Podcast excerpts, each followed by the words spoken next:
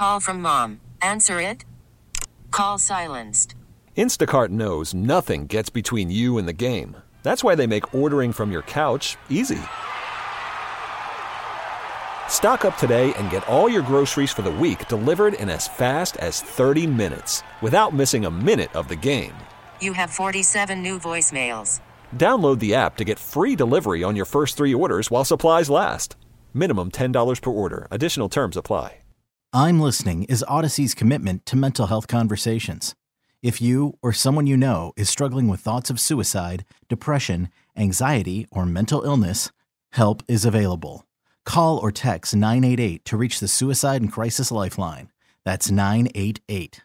Severe weather alerts, they have been sounding off across North Texas for weeks now, and almost certainly bringing the chance for hail along with it. Several people finding themselves filing an insurance claim for the first time. We have Richard Johnson joining us now on the KRLD Newsline. And Richard, how much damage have these storms been causing for North Texas? I mean, every single day almost last week, we were seeing severe storms in North Texas. Yeah, well, thanks for having me. This is really important to talk about. They uh, over the last from June 9th to the 19th, so that's kind of a 10 day period. We're just getting numbers in, and we're seeing between 35 and 40,000 claims in the DFW area, which it's it's pretty significant. It's not you know a hurricane, it's not the ice storm or anything like that, but uh, for the concentrated area it, it's in, that's a that's a pretty good uh, chunk of claims. Especially with all the hail that came through, and if we've we've seen practically every single day more hailstorms coming through, and if someone gets hit once and then everything's weakened, there's a chance of getting hit a second time, it just makes everything worse. Yeah, yeah, it can compound, and it really depends on the insurance company. It depends on what uh, how they work it out with regulators, but sometimes you know, let's say that hailstorm is three, four weeks apart, and you get roof damage, uh, and then three or four, and you get your roof fixed, and then three or four weeks later, you get more. That's another deductible that you're paying. So that's, oh my goodness. Um, you know that can that can that can add up if you start having these back-to-back hailstorms like that. No kidding. Hey, you know one of the things I always wonder about is like whenever we see these viral videos of the hailstorms come through, right? It's the best videos are always the ones where people are shooting from into their backyard with the pool, and you see the hail just right into their pool, but that means that poor pool is probably suffering a little bit of damage too. If someone notices that after a storm they have pool damage to their equipment or whatnot, is that covered in home insurance? Sure. Depend. Yeah. Every every policy is different, but hopefully you told your insurance company that you have a pool and that's a structure that uh, that you do have in your policy. Uh, that's that's why it's really important whenever you make updates. Uh, or, or changes to any kind of any kind of structure external you know let's say you build a shed uh, make sure that your insurance company knows about that so that's covered in your policy. Let's talk about some other storms that happened in the state of Texas. East Texas got hammered and has been getting hammered for weeks. Also, the situation that we saw in the panhandle, both in Perryton and in Matador. What are those people going through as far as insurance claims? Yeah, so when you deal with something like a tornado or a wildfire, you know, unfortunately you're dealing with total losses. So that's, you know, a lot of the times your the homes are just are just uninhabitable and you're and you're rebuilding.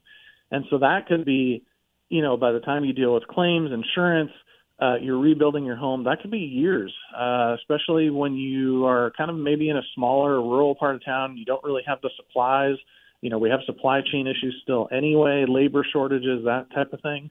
Um, so it, it, it can be rough. Hopefully, you know, they're working everything out with their insurance company and they're at least getting the money in their pocket to start rebuilding their lives. And Rich, we have spoken to you in the past where you've always warned homeowners to make sure that their value of their home is uh, congruent with their current plan, right? Because what they might have started their homeowner um, insurance with 10 years ago may not be exactly what they need if they have to deal with a total loss, right? Correct. Yeah. Make sure that you're that you are insured uh, properly. You have proper proper amount of insurance. Hopefully, it's not ten years back, but you know, even in the six months, you know, everybody, most people are on a six month or annual, you know, annual renewal, um, and even in that year, the value of your home could have changed a little bit. Um, and so, you know, go around, get comps, get, you know, maybe, maybe even get with a contractor to see what it would be to rebuild your home because the, your rebuild cost is going to be completely different than maybe what your home is to, you know, if you were to sell it on the market. uh, those are going to be two, you know, rebuild cost and, and sale price are two different things, and so um, you need to take that into account as well. Is that something that people tend to forget when they're when they're kind of doing their their whole assessing of what their home is worth?